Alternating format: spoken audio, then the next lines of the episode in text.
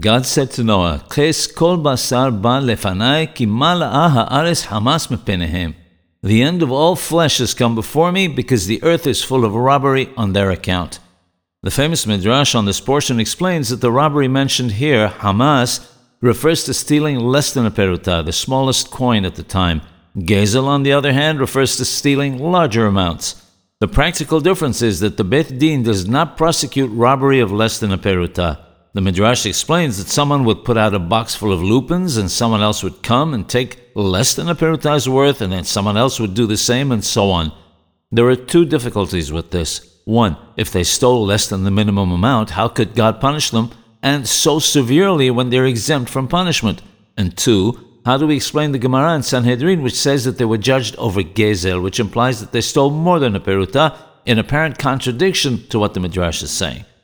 In the Dereth Eliyahu, Rav Yosef Hayim Alav Shalom answers that God judges the nations of the world on their evil intentions. Since their intention was to take larger amounts, God judged them on that. However, these thoughts are only known to God and not even to the Beit Din in heaven. That's why it says, Ba lefanai, came before me, to say before me and no one else.